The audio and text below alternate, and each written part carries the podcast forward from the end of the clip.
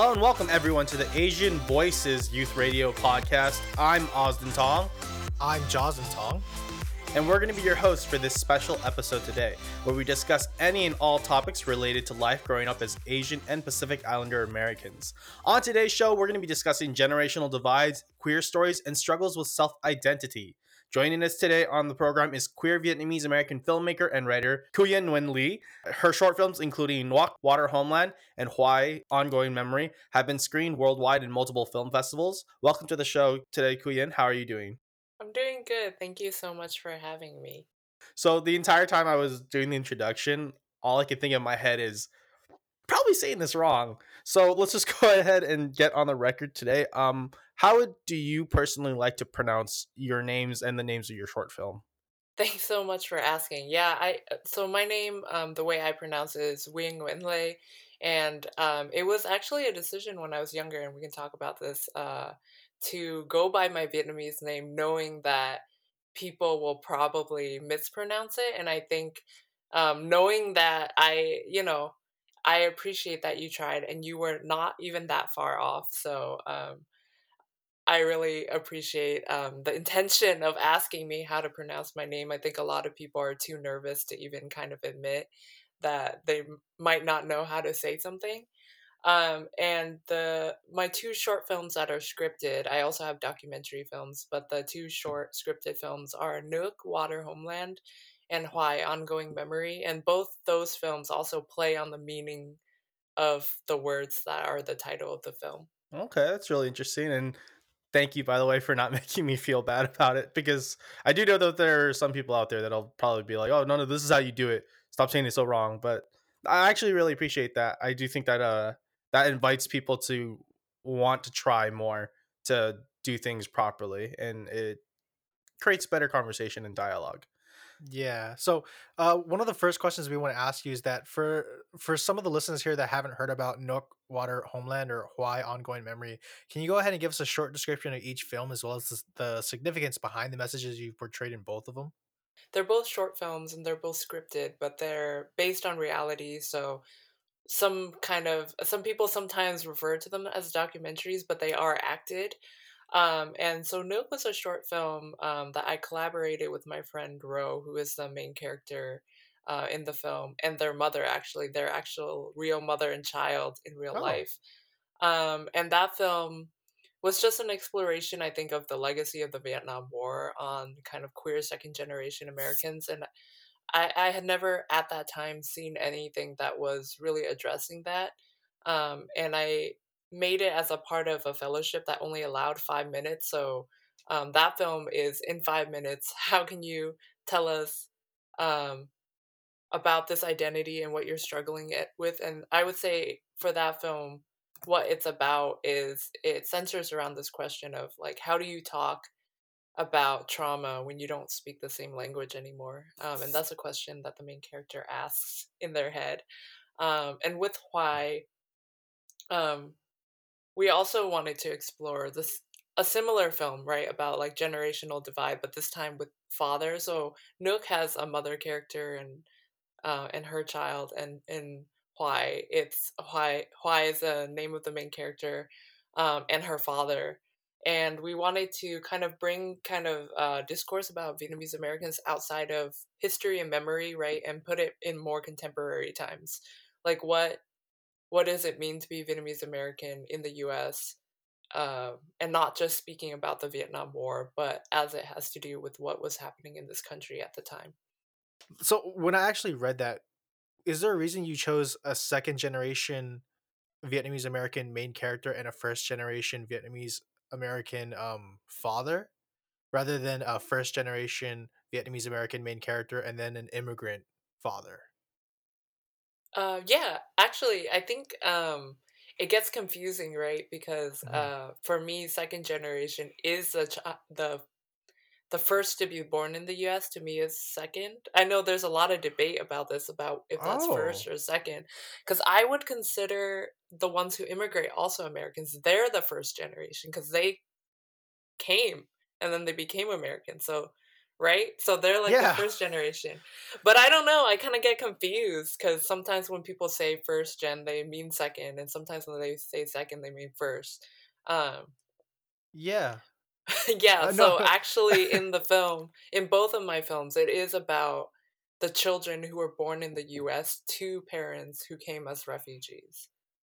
Oh, okay. All right, that definitely clears some things up because when I read that, yeah, I think growing up for me and Austin, we've always had that interpretation and that idea that first generation Asian American typically meant those that were born here, you know? But I guess I never e- entertained the thought that I people that did immigrate here did become American citizens, you know? So I guess in a way they do technically are seen as first generation Asian American. Well, honestly, that do- that does open up a new perspective that is quite refreshing. And honestly, thank you for actually even clearing that up for us. Yeah, no, no worries. I I think honestly, it's a thing that comes up a lot. Um, Mm. where people kind of are like, "Huh, I don't, I don't know which one I am." But yeah. Um, but to answer the question that you asked, right? Like, why talk about the generational divide? Mostly because that was my own experience. Um, I I was born in the U.S. Both my parents were refugees of the Vietnam War, um, and they were quite young too when they they came. Um, they were adults, but they were young adults, and um, because of that, I, I always had questions about what happened to them and how different we are, and also like a language barrier. When I was young, um, I I knew Vietnamese, but I didn't get to learn it in school or anything like that. Um, so I only knew kind of limited, like okay, I can talk to my parents about food and chores and school maybe. Um, but it was only as an adult that I kind of more bridged that gap. Um, both because they also know English. It's not like they don't know what I'm saying, but we always had such a gap in understanding that it's like literal language, but it was also experiences. And in why um, we just wanted to kind of in a small way because it's a short film, right? It can't talk about everything. Explore how that also like there's also political differences that come from language, but also ways that we can connect. And I think that's what I am always trying to do with my films is like there is a divide, but it's not unbridgeable. And even with Hoài and her dad, even though they're very different and they, you know, they don't get each other, there are moments where they can get each other. I remember reading in some of your interviews that you talked about how for your parents it was a different story of them coming to America than what most young Asian American youth hear. We usually hear our parents come here in order to create better opportunities for us, but you mentioned that your parents they didn't leave their home to come to make a better opportunity for you. They came just purely because of the uh, the fallout of what was going on in the war, right? hmm Yeah, that's that's uh, interesting perspective that people like usually don't hear. I guess just because of the fact that there's that whole stereotype of when immigrants come here, it's to build better lives for their kids. So you want to tell us more, a little bit more about that? Yeah, I mean, I think people immigrate for many reasons. My parents um, were refugees, you know. In many ways, they chose to, but then they also didn't. You know, um, there's a lot that was happening in Vietnam at the end of the war, and a lot of people chose to leave for many different ways. In the same way that, you know, a lot of people are choosing to leave um, now, you know, um, even speaking about migrants at the US Mexico border who are coming from Central America or the refugees who are coming through Europe from the Middle East, like, of course, war is involved, but there, you know, there's like, when we recognize that immigrants have multiple, uh, you know, desires and motivations for coming, I think it just makes us understand things more um, and the the narrative about coming for a better life for your family, I think it's like a respectable one, and I think that's true for many people. Um, but then it also kind of you know collapses the immigrants into like this small tiny box. Like my my mom was like uh 18 she was maybe 17, 18 when she left vietnam so she you know she was like on the verge of adulthood and what 17, 18 year old is like oh i'm gonna come to america so that my children with my husband who i don't even know yet you know like can have a better life she's also you know of course thinking about herself and her future and the kind of life she wanted to live um and I, I think my mother would never say it like that because I think there's a forced narrative upon her, like as a woman too, like to not be selfish. Um, so I really want to honor those kinds of, you know, agency that there are a lot of people who come for reasons and it's just as legitimate, even if they don't end up having kids, you know, or like they didn't do it for kids, um, because parents are people too, and they're not just people's parents. They're like humans who have desires and motivations outside of their kids. It must have been a pretty tough conversation to try to find out about their past with the Vietnam War and everything like that because I kind of noticed that it is a very common thing between Vietnamese parents and people that came over during that time where they don't want to talk about it, you know? Like I I remember, remember reading a play slash musical written by a, a Vietnamese playwright, Qui Nguyen, called Vietgone, where the character is trying to interview his father asking about the Vietnam War. And then you find out he had to leave a previous family behind over there. And uh, he just would rather not talk about it because he came to America to forget about it. And it's just not a happy time. So, navigating that conversation with your parents, were there things that you learned about them that changed your perspective of who, who they were? hmm I mean, I think um, so.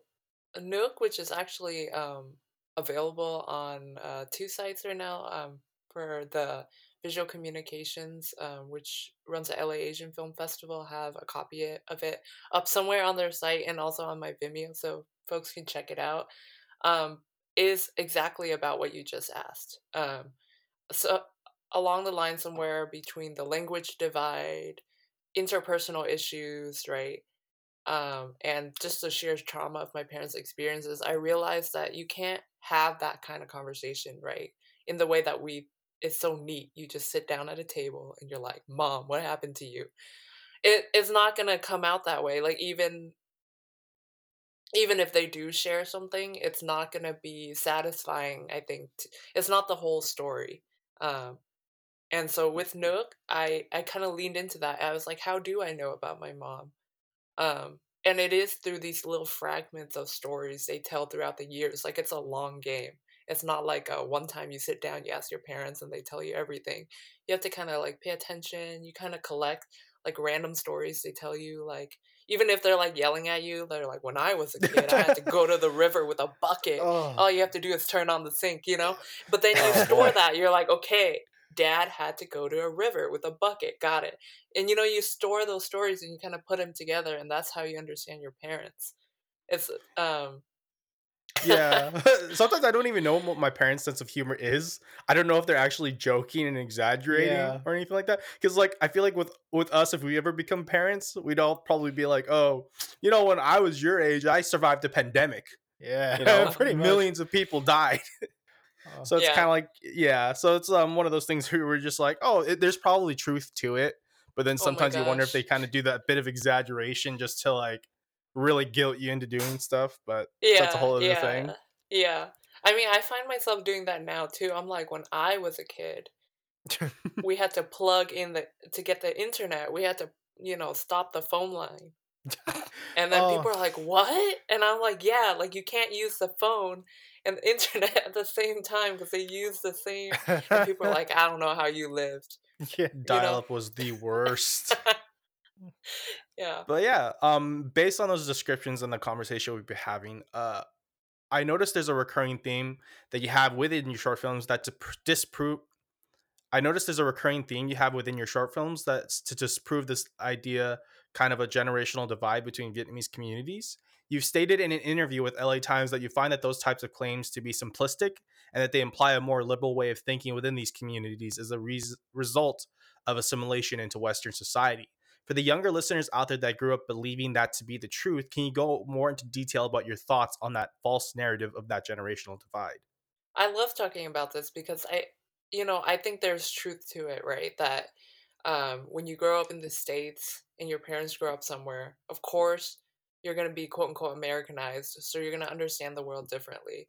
Um, but sometimes I think it's like reductive. Um, and people don't give their elders enough credit, you know? Like, it just talking about my own parents, at this point in their life, they've been in the US way longer than they were even in Vietnam, you know? Um, Yeah. and, and and kind of um, with queer stories in particular, I find this coming up a lot, right? And Vietnamese parents will say this too, so it's not just the kids, but you'll either have a queer person go, you know, my parents are Vietnamese, they're traditional, they don't accept my like queerness because, you know, they're from Vietnam. And that that's such a terrible story to say, right? Because that implies that Viet Vietnam is automatically heterosexual and that there are no queer people in Vietnam.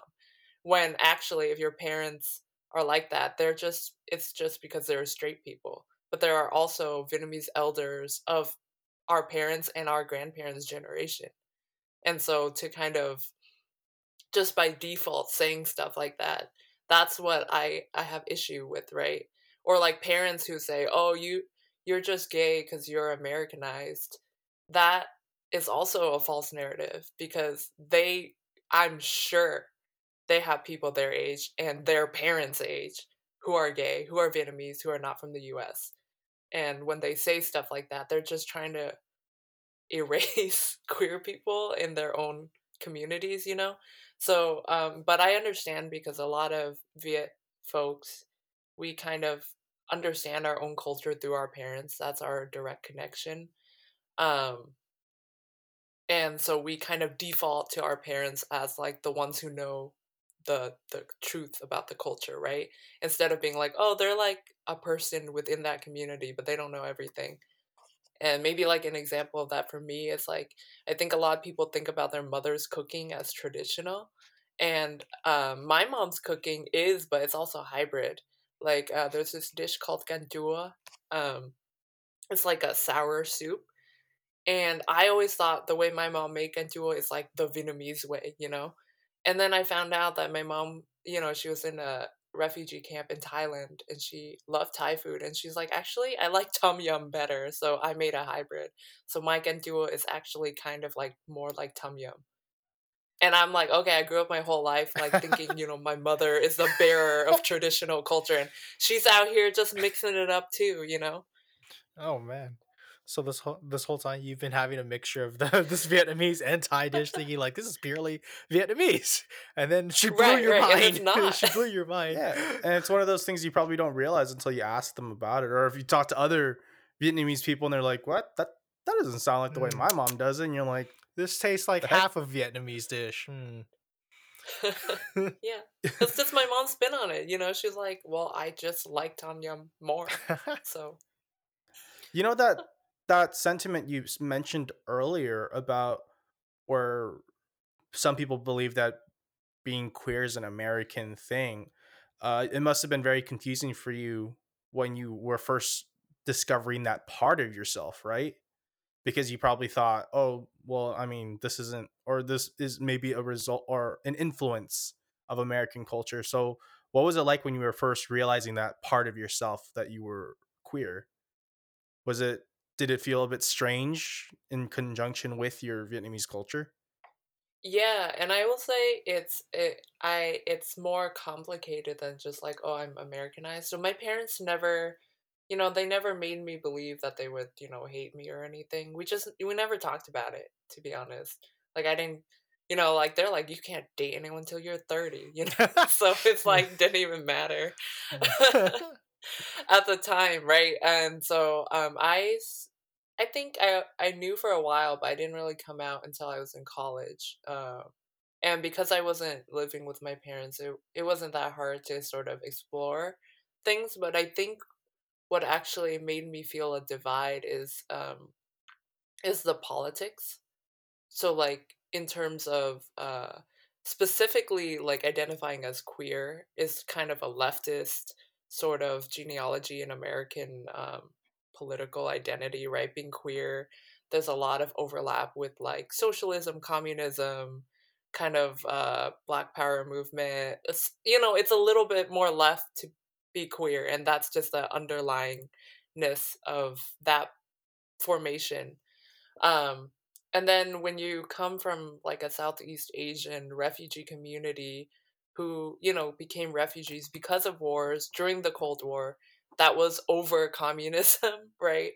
The divide is there for me. It's not it wasn't so much the it's just the way that queerness in the US articulates certain language that you know I wouldn't say like all queer people identify as like communists or whatever. That would be a terrible conflation, Whoa. right? Even though McCarthy did that in the 1950s, they were like homosexuals are communists and therefore.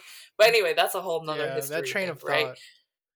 That- I don't yeah, like I wouldn't say it like that, but because we kind of share some of the, you know, the language that is also shared by, you know, revolutions that caused for not caused, but was a part of the wars that caused the displacement of our parents. There's a lot of things that trigger them, you know, even saying some people like even saying things like people power, they're like, "Oh my god, that's what the communists say," right? and you know and it, it's it that was what created the the thing for me i think and i, I think that was a really hard thing to articulate because i'm like am i crazy? Like am i the only one who is noticing this weird thing where like politically it there seems to be a divide? And i think a lot of that also uh but leaning into that divide i think there's also a lot of political diversity within southeast asian communities um, vietnamese community in particular uh, i don't know if we want to get into all this but you know there is a reputation that vietnamese community is more conservative and while that's somewhat true that's also erasing the people who are, are not like that and so when you think vietnamese americans conservative queerness and gayness american and like liberal or like progressive then you kind of put them against each other when that's not always true and that's kind of simplifying the vietnamese american community and you basically want to take that message and just I've noticed that you've taken that message and translated it into your short films, which is a, a conversation and a perspective a lot of people don't think about.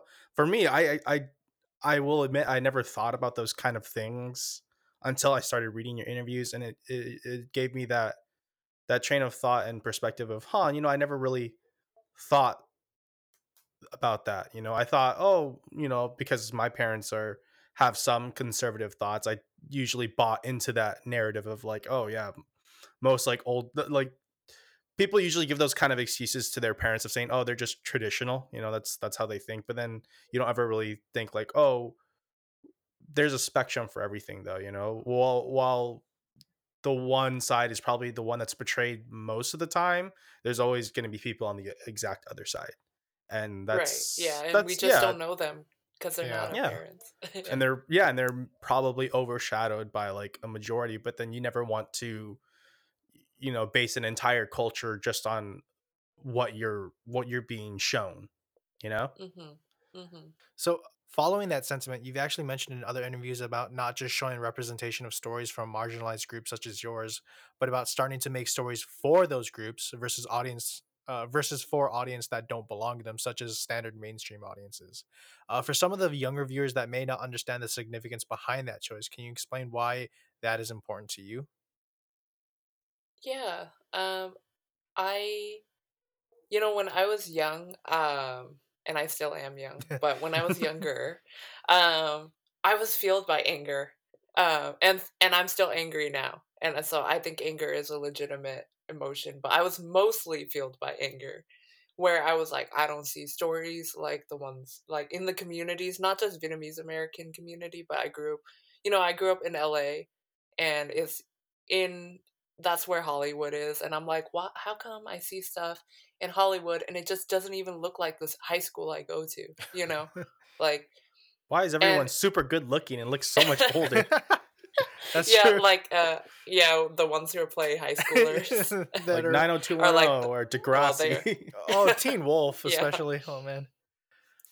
Oh my goodness. Um, but you know, I, I I wanted to break in and quote unquote change others' opinion of like our communities, right? Like I'm gonna be the representative of Vietnamese Americans, and I'm gonna like make people understand that we are not what they think we are. And I think that's important. But then it, in doing that, I neglect our own community, right? Like we all watch stuff too, and to make stuff that is for people who are like you is also important because then you start to articulate to yourselves who you are. Like instead of always thinking about like what other people think you are, you focus on like who are we and what like what are our internal conversations and you know, and I think that's a really important part of filmmaking and what I'm trying to do with my films too. I actually totally agree with that because I've noticed in certain films that have come out this year or certain uh, TV shows like Squid Game or Shang-Chi, when they speak in their native tongue, obviously Hollywood's going to create the subtitles for it. And you kind of notice that they take out those little nuanced metaphors that our culture would understand if it were said properly. Like I think in Shang-Chi, one of the lines that uh, Wenwu said to one of the characters was, oh, uh, be careful who you're talking to, boy. I've eaten more salt than you've eaten bowls of rice in your entire lifetime. But they just changed it to, oh, I've lived 10 of your lifetimes. You know, it kind of took away that, that, that nuance that would be meant for our audiences. And it kind of just felt like it was catered towards the American or majority like audience that wouldn't ever really understand the significance behind what we were, what that line would mean to us you know so i do understand the idea of starting to create stories that are for us versus to show people who we are you know what i mean mm-hmm. Mm-hmm. yeah because we are also like as communities constantly growing as well so we got to feed our own conversations and develop ourselves as like people and as communities and we don't want to be stagnant and have other people tell us who yeah. we are which is always happening um, but yeah, I appreciate what you're saying about the the subtitles. Because um, in the one hand, you want to be not so complicated, so people get distracted if they don't know what they're talking about. But I think audiences are also much smarter than, than yeah. Hollywood thinks. Sometimes yeah. it's like so simple. But it's like if you left it in there, it's fine. No one's gonna freak out. Right? like people will know what. The, if they don't know what it means, they might look it up. It's fine. Exactly. Yeah. Of course. um, after talking about all that, considering the contributions you've made in expressing queer and Vietnamese American stories through your short films, this is actually a personal question that I'm curious to know if you've ever had the worry of being placed in a box of creating purely queer or Asian American stories, you know? Or have you ever had any ideas or plans of creating other types of films that represent different things in the future? Yeah, it, it's something I'm constantly thinking about. I mean, my first instinct is to say, I don't feel limited because queer and Vietnamese American and even Asian American is so expansive. There's so many stories within even that quote unquote box, right? Or like that go under that category that I can be making films like all the time and in in those areas. Um but then I also think that it is important, right, to sometimes like uh, I think identity is important but I think other things about ourselves are important and we might uh, kind of resonate with other stuff. So I do make documentaries. They are still about Asian Americans, Vietnamese Americans, but sometimes they don't censor queerness in the kind of prominent way. But I think that voice is always there because it's who I am. So even if I make a film that's not specifically about Vietnamese Americans, I think just because I'm working on them, that perspective is in there. Um, so I, I, I mean, I don't worry about um, being labeled as a queer Vietnamese American filmmaker. I do it to myself, and I think I'm really proud of it. Yeah, I mean, on every screenwriter knows that uh, the best things to write are to write about the things you do know. So I understand uh, about how you always will have that personal attachment, no matter what kind of story you're writing about. So, unfortunately, that's all the time we have today. We once again thank our guest Win for joining us today. Yeah, thank you so much for having me. It was such a pleasure to talk about these things um, and to reflect also on my own filmmaking. And um, I, I really appreciate your questions, especially that last one is something I always think about. To learn more about WIN, check out their website, winnl.com. If you have any suggestions for future topics impacting our API youth, we'd love to hear from you. Also, be sure to subscribe as well as follow us on our Facebook, Twitter, and Instagram as well as visiting our website, AsianVoicesRadio.com. Until next time, I'm Josden. And I'm Osden.